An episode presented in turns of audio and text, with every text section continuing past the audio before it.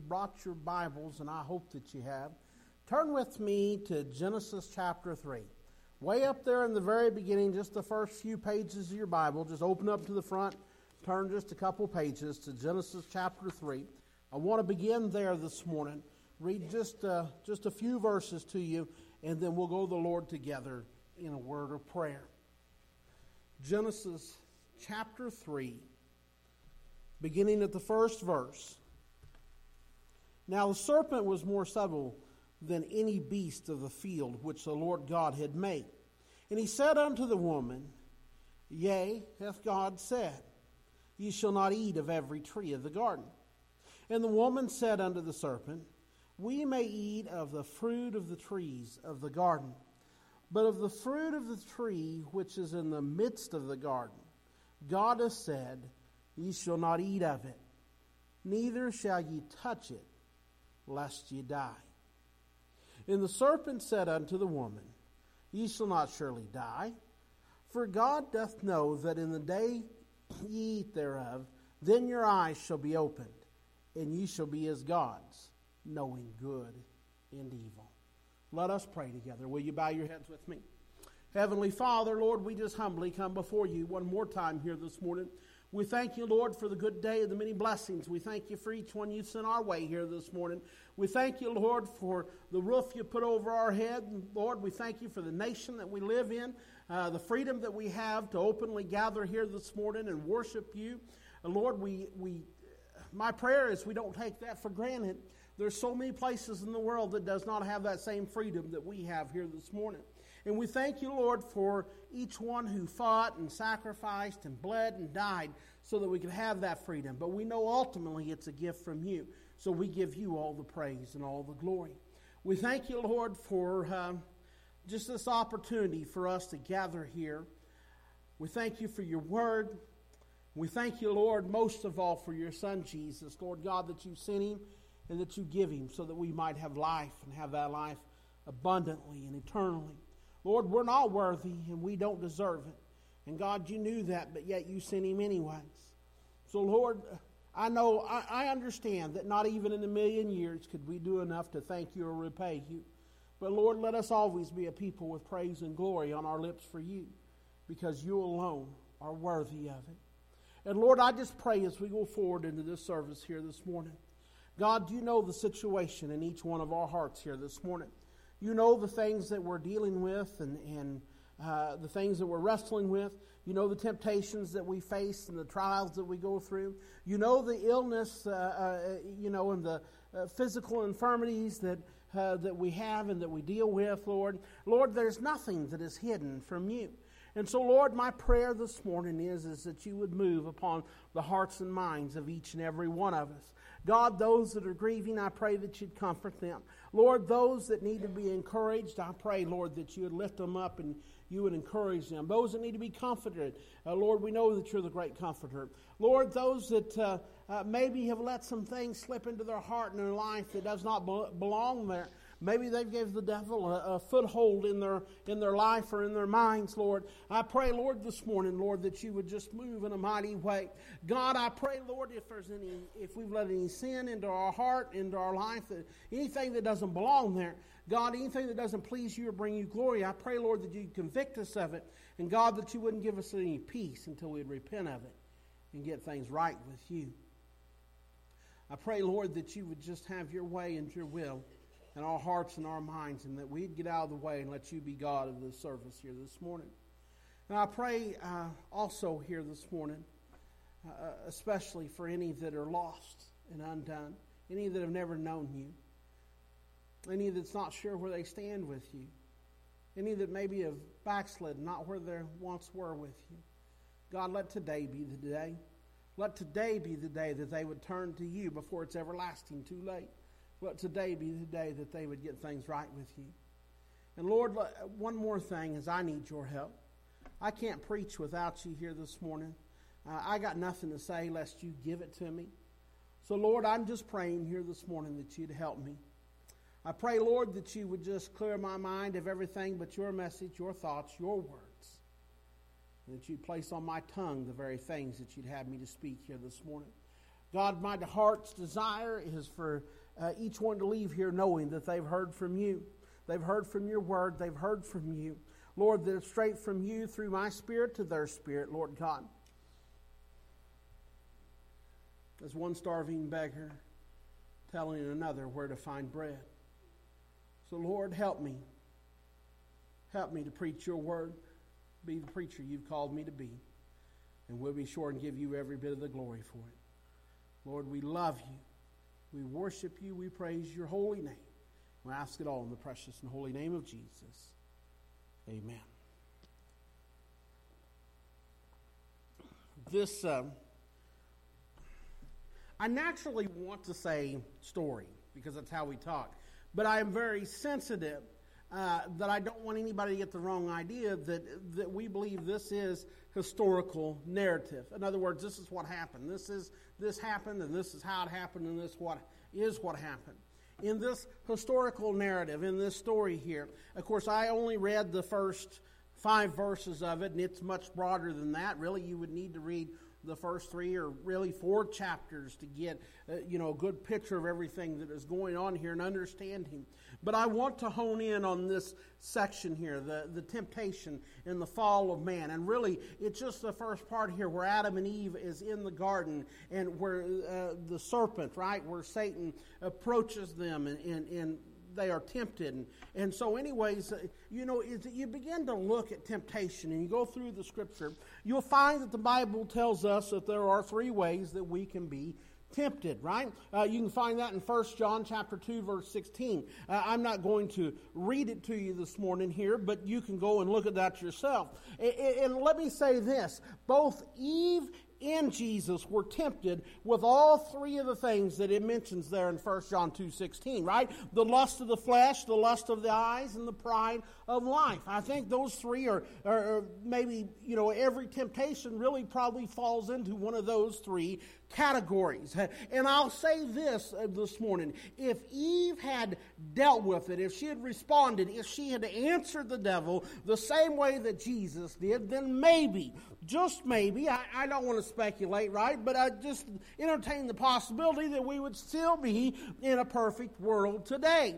But she didn't, and so that's just speculation. We know that she didn't. Instead, what Eve did was uh, uh, she made only three mistakes uh, uh that can be made with God's Word, right? That's adding to it, taking away from it, and changing it, right? It's, if we look at that very carefully and compare it in chapter 2 to what God actually said, right, we can see those mistakes that she made.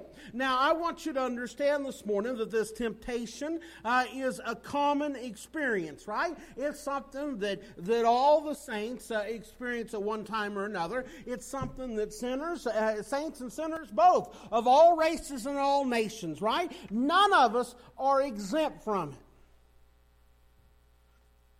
Can I say it a different way? What specifically is the temptation? The temptation is that you can't trust God's Word. That's what I often refer to as the oldest lie, right? That's Satan's oldest lie right from the very beginning. That is essentially what he is telling Eve here, or suggesting to her, or putting into her mind, is you cannot actually trust God's Word. Notice, in verse 1, right? The last part of verse 1, the last sentence in verse 1, and he said unto the woman, Yea, hath God said, right? Eh, eh, eh, listen to me. I Really, what I want to talk to you and preach to you about this morning is Satan's tactics. And I know that he's got a lot of them, but I think we see three or four uh, uh, or maybe five tactics here. Uh, we'll talk about as many as the Lord allows us to this morning of Satan's tactics right here. And so here we see in the first place, where does Satan go? Right? He goes after those that are dear and near to you, right? Satan didn't go after Adam. He went after what was near and dear to Adam, right? So, w- what is the tactic that he is using there, right? Adam and Eve are the only two humans on the face of the earth at this time. There's not children yet, but that would have been another one. What does he, where, where does he go? Satan attacks you where you are most vulnerable, right? That is that was at in this in this instance that was where Adam's weak spot was. And, and so as we look at this, right, think about it just for a minute, right? Where is it that we are most vulnerable? That is where he's going to attack, right? If that is family, then that's where he will attack. If that is something in your past, then that is where he will attack. If that's problems with addictions, then that's where that temptation will come from. That's where he will attack. If it's lust, then that's where he will get you, right? Whether it's with pornography or, or just somebody of, a, uh, of the right look and the opposite sex walking by or whatever whatever it may be, if that's the place, if that's the weakness, then that's where it is. If it's greed, right? If it's money, then that is where he's going to work on you at. That is where he's going to attack at. If it's pride, then that's where he'll hit you at. Or if it's a lack of faith, then that's where he will attack you. Wherever we are most vulnerable. Listen to me, he's been at this a long time. He's pretty good at figuring that out, exposing weaknesses and then attacking there. And that's what he does. That's what we see him, see him doing here in the garden, right? So we can see from this that in Adam's case, it was Eve. And in Eve's case, it was doubt, right? He went to her and caused her to doubt what it was that God had actually said or what he meant by what he said. And listen to me. Let me just say this she could not have been deceived about what God had said had she not first doubted what God had actually said. Right? She doubted first in her heart and her mind what God had actually said. If she had not doubted that to begin with, she could have not been and could have never been deceived in that area. So looking here at the last part of verse 1 again, I said, Yea, as God said, and then listen to the rest of what Satan says at the very end of it. Ye shall not eat of every tree of the garden. He's saying, Yea, hath God said that you shall not? He's saying, Did God really say that you can't eat of every tree of the garden? Right? So, in other words, he's, he's planting that seed of doubt, questioning, Is that what God really said? Right? There's our second tactic. Second, I'll spit it out and get talking right here in a minute. That is our second tactic that we see Satan using here planting a seed of doubt. That's what he does. Is that what it really means, right? Is that what God really means by whatever he said here? That is the seed of doubt. Satan wants you to doubt the word of God, right? If he can't get to you about God's word, then uh, listen to me if, if he can get to you, maybe I should say it that way. If he can get to you and get you to doubt God's word, then he's got you. Do you understand that? If he can get there and plant that seed of doubt and worm his way in and get you to doubt the scriptures, the word of God, if he can get you to doubt that, then he's got you.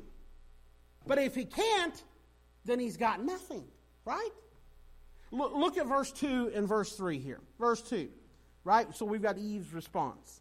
And the woman said unto the serpent, We may eat of the fruit of the trees of the garden, but of the fruit of the tree which is in the midst of the garden, God has said, Ye shall not eat of it, neither shall ye touch it, lest ye die.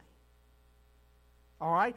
If you go back and look at, what is that, verse 16 and 17 of chapter 2, you'll see that's not exactly what God said. Go on, though, verse 3. But the, uh, verse 4, I mean. No, verse 3. But the fruit of the tree which is in the midst of the garden, God has said, Ye shall not eat it, neither shall ye touch it, lest you die. Look at, look at how Eve gets the word of God the scriptures wrong. Right? She takes away from God's word. If you go back to the previous chapter, you'll see God said that they could eat freely of every tree in the garden except for the one in the midst, right? She drops that part of it altogether, and then she adds to God's word, right? She says, don't touch, right? We go back and see what God actually said. He doesn't say anything about not touching the tree lest you die, but whenever she's talking to the Satan, to Satan, uh, to the serpent, that's what she says. Now we could speculate, is you know, did did, is that what Adam told her, or is that just what you know she put in her mind to, to keep from even you know getting close or, or whatever. We don't know. That's speculation. But the point is that is not what god said. Now go to verse 4 which is what i was trying to do a minute ago. And the serpent said unto the woman ye shall not surely die. There's where it comes in. He's saying you can't believe what god said right? I mean god said that if you eat of it you'll die right that's in the last chapter. She knows that when she tells the, tells the serpent, she says they can't eat of it. She adds to it, they can't touch it, lest, we, lest you die. Right? They're dying. And then Satan says, That's not what God really meant. That's not what he was really saying. You can't believe what God said, right? I, mean, we know that Satan knows the Word of God, right? I think Satan is more aware of what God actually said than what Eve was. I, I, don't, I don't hesitate for a minute to think that Satan knew exactly uh, what the rules was, knew exactly what God had said and had forbidden. But yet, here he is. I mean, uh, think about it for just a minute here. Uh, who knows the scriptures better, you or Satan? Right? Me or Satan? I'm willing to bet Satan does. He knows it forwards and backwards, and that's why he takes it and twists it and uses it just like he is here. So, how do you combat? How do you combat Satan? Well, the only way to combat the devil and win is with Scripture. It is with the Word of God don't take my word for it. Let me read it to you and show you.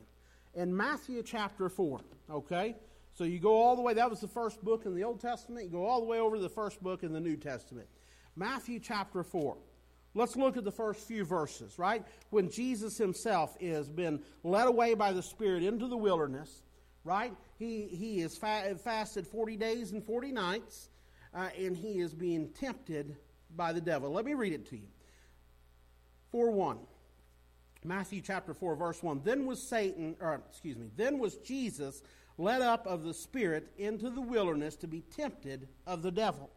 And when he had fasted 40 days and 40 nights, he was afterward a hungered. All right? Now, you, you need to know that. You need to see that and realize that, right? Uh, Jesus is 100% God, but he is also 100% man.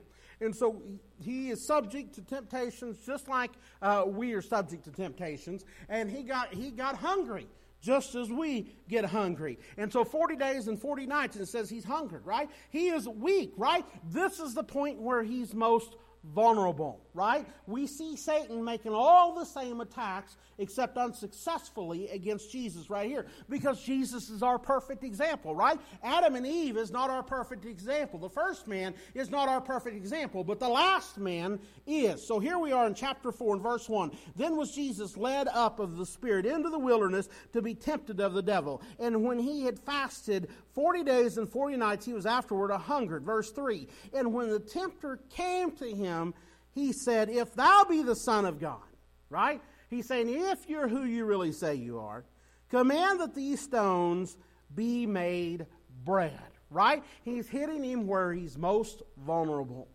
Verse 4 But he answered and said, It is written, Man shall not live by bread alone, but by every word that proceedeth out of the mouth of God.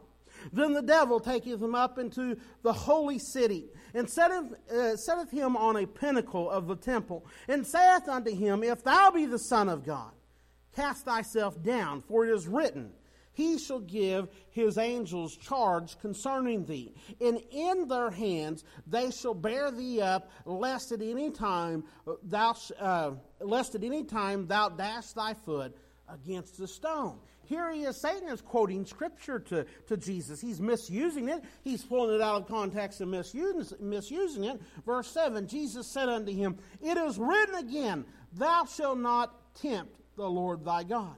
Again, the devil taketh him up into an exceeding high mountain, and showeth him all the kingdoms of the world and the glory of them, and saith unto him, All these things will I give thee, if thou wilt fall down and worship me.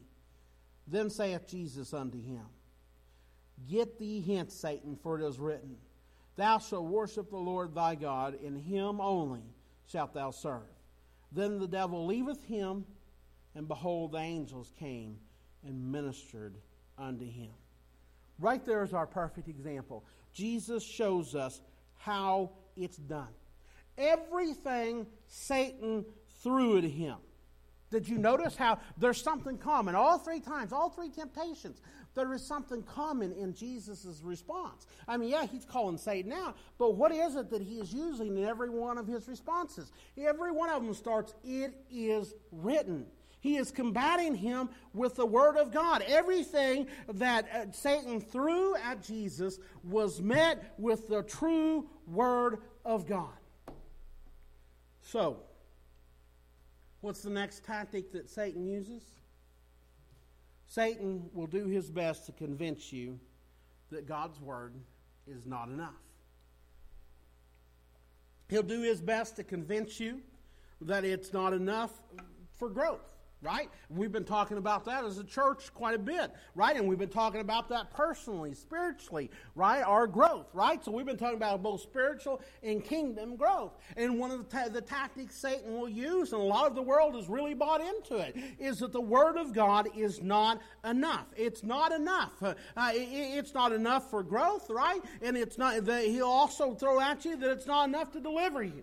Right? It's not enough to deliver you from the bondages of sin. He'll say that you need programs uh, uh, that you'll need to add to it, right? You need, uh, some will say, uh, you know, you need willpower, you need psychology, you need medication, you need all these other things too it's not enough, right? He'll tell you it's not enough to save you, that you need to add to it, right? So it's the Word of God plus good works. It's the Word of God plus uh, uh, water baptism. It's the Word of God plus whatever. You know, it alone is not enough, right? That is the temptation. That is what he tries to convince you of.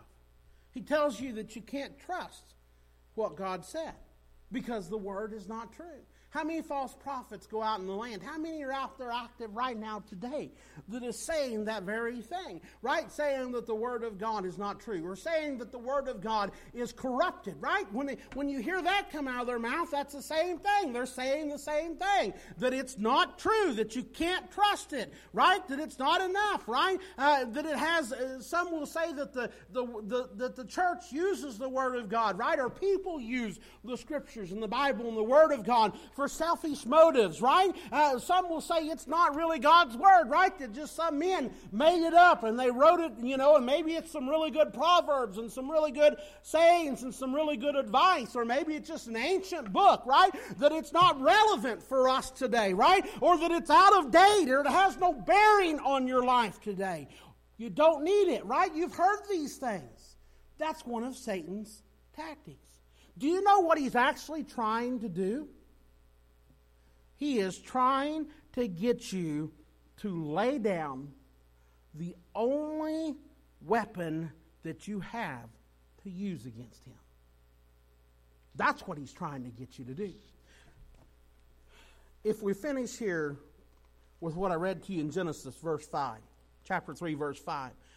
For God doth know that in the day ye eat thereof, your eyes shall be opened, and ye shall be as gods, knowing good and evil.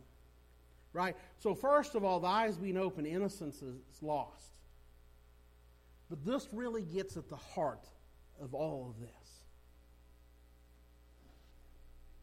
Deep down, deep down in the very core of man, the root of, I, I hesitate to say all sin, but the root of so much of sin the root of what's wrong with the world today, of the sin that has got us to where we are today. Same problem that we see here in the garden is that man really wants to be God. That's the appeal that got Eve, right? That's the appeal that got Eve. That's the tactic that got Eve was whenever he said, "Oh, well, God don't want you to do it because your eyes will be open and you you guys will be gods just like he is." You don't believe me? Think about the theory of evolution. What's so attractive about it? It makes man God. It dethrones the only true and living God, right? God above, uh, uh, Yahweh, Jehovah, uh, you know, God of the Bible. It removes him as creator. And it places us as the creator, right? We've made ourselves. The root of that, the reason that that is not just completely laughed off of the stage, so to speak, is because it appeals to that very deep down root man's desire, right? We talk about power and we talk about control, but that's ultimately what God is, is a picture of ultimate power and control. I'll give you another one real quick.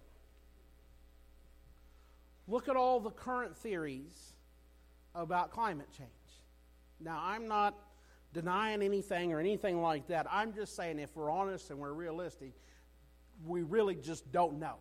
There's not enough data, there's not enough time. I mean, that's just that's the truth. That's the truthful, honest, unbiased answer is we just we we have if the course of time is this big, we have that much of it recorded on, on these things. And we really don't know what they do and what, what happens. We guess at it, and we've proven that, that sometimes our guesses aren't very good.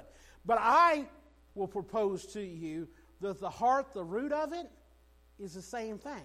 Why it appeals so much to man, right? I mean, we see it to appeal to some because of greed, right? for so many, right? You don't believe me? Go in Walmart and look at how much is green this, green this, environmentally friendly this, environmentally friendly that. And if you really look into it, most of it doesn't, doesn't do any better than any of the rest, but there's an appeal to greed there. But really, the root of it, the ones that are the true believers that don't care about money, the real root of it, right? The theory says that we cause the climate change and that if we get together and work really hard, we can cause it to change back.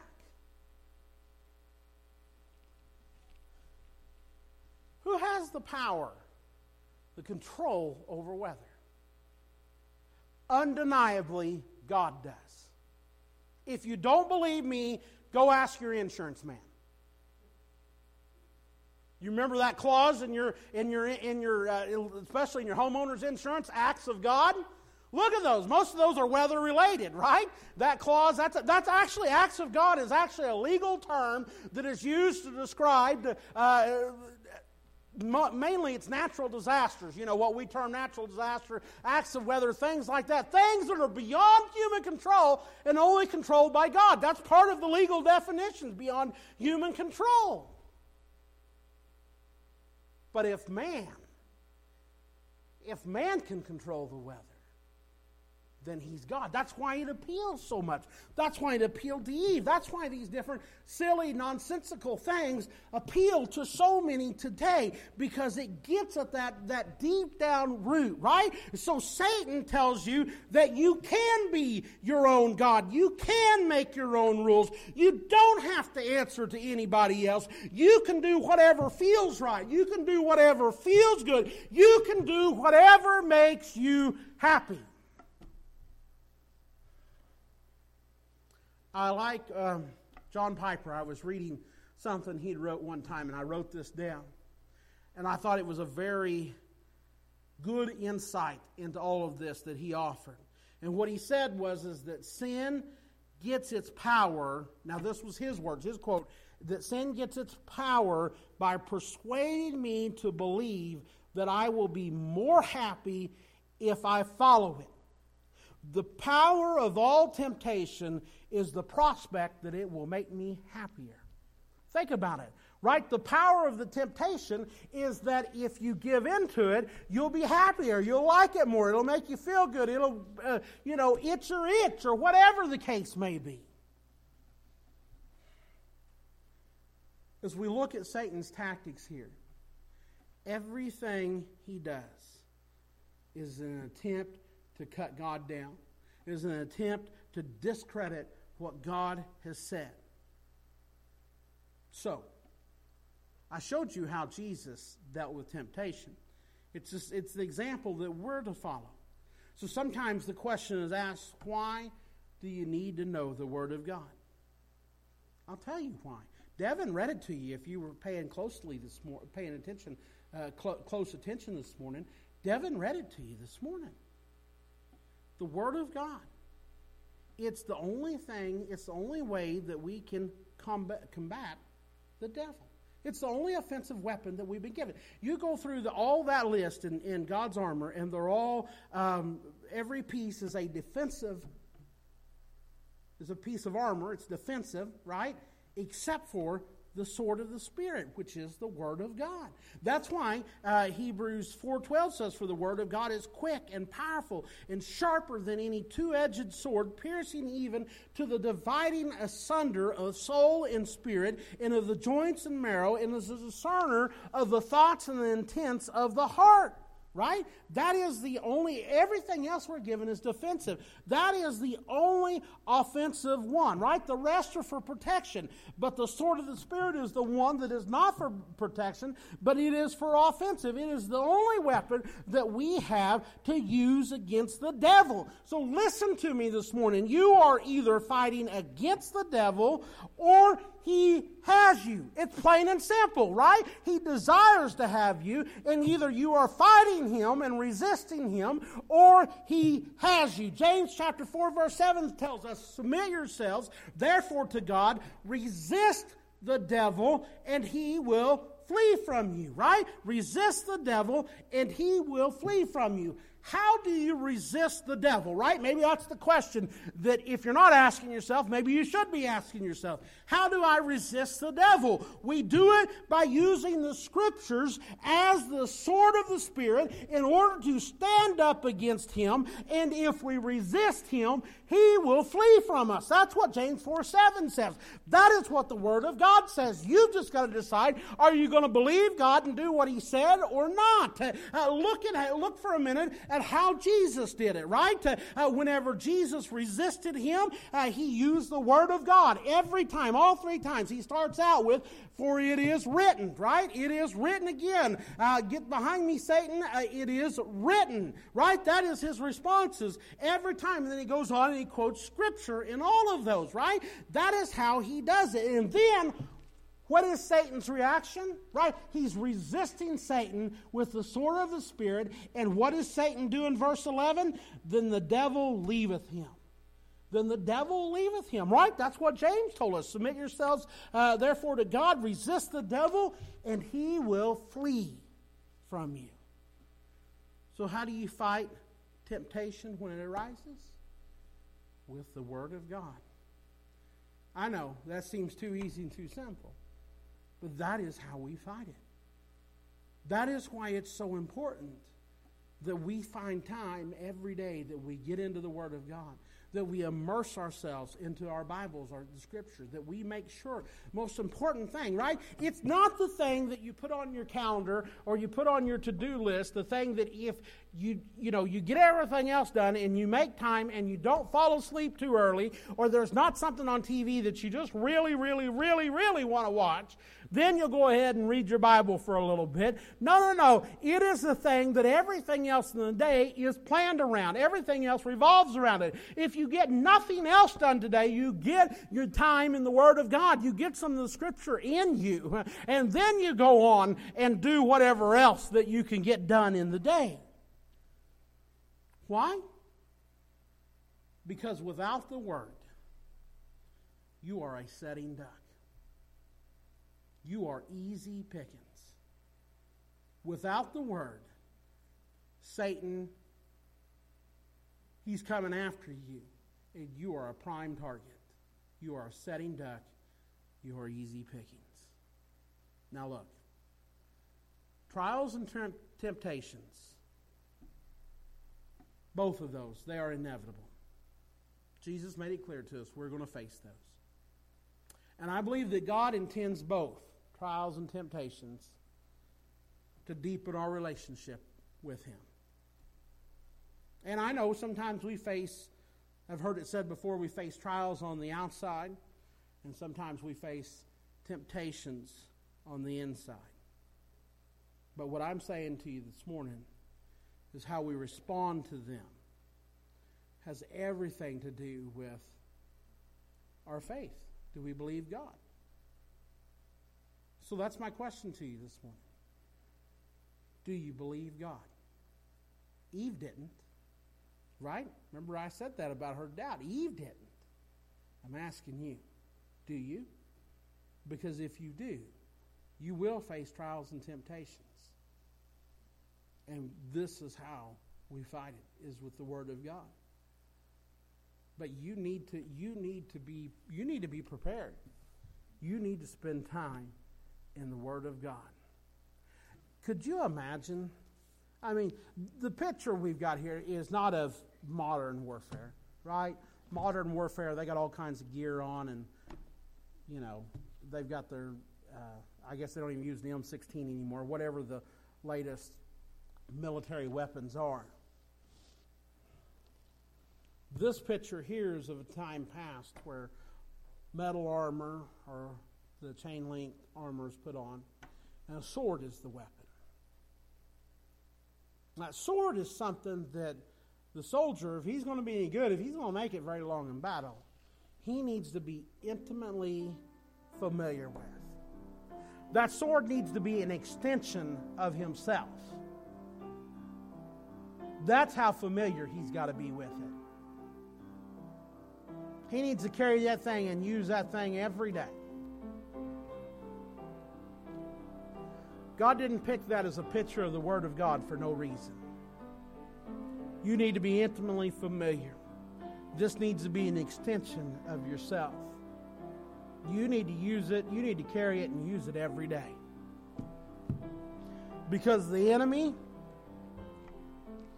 oh, he desires to sift you as wheat. He's looking for the opportunity to pick you off. Would you stand to your feet? I want to open the altar and I want to give you an opportunity to come this morning. If the Spirit of God is dealing with you, would you come this morning? If you've got a need, if you've got a heavy burden, would you come this morning? Whatever it may be, don't miss this opportunity. Maybe there's somebody on your heart somebody who's lost and, and you need to be praying for them. Maybe it's somebody facing hard times. Maybe it's somebody going through a trial or temptation. Maybe you're going through your own trials and temptations. I'm asking you, would you come this morning? Whatever the need is, do not miss this opportunity. Would you come?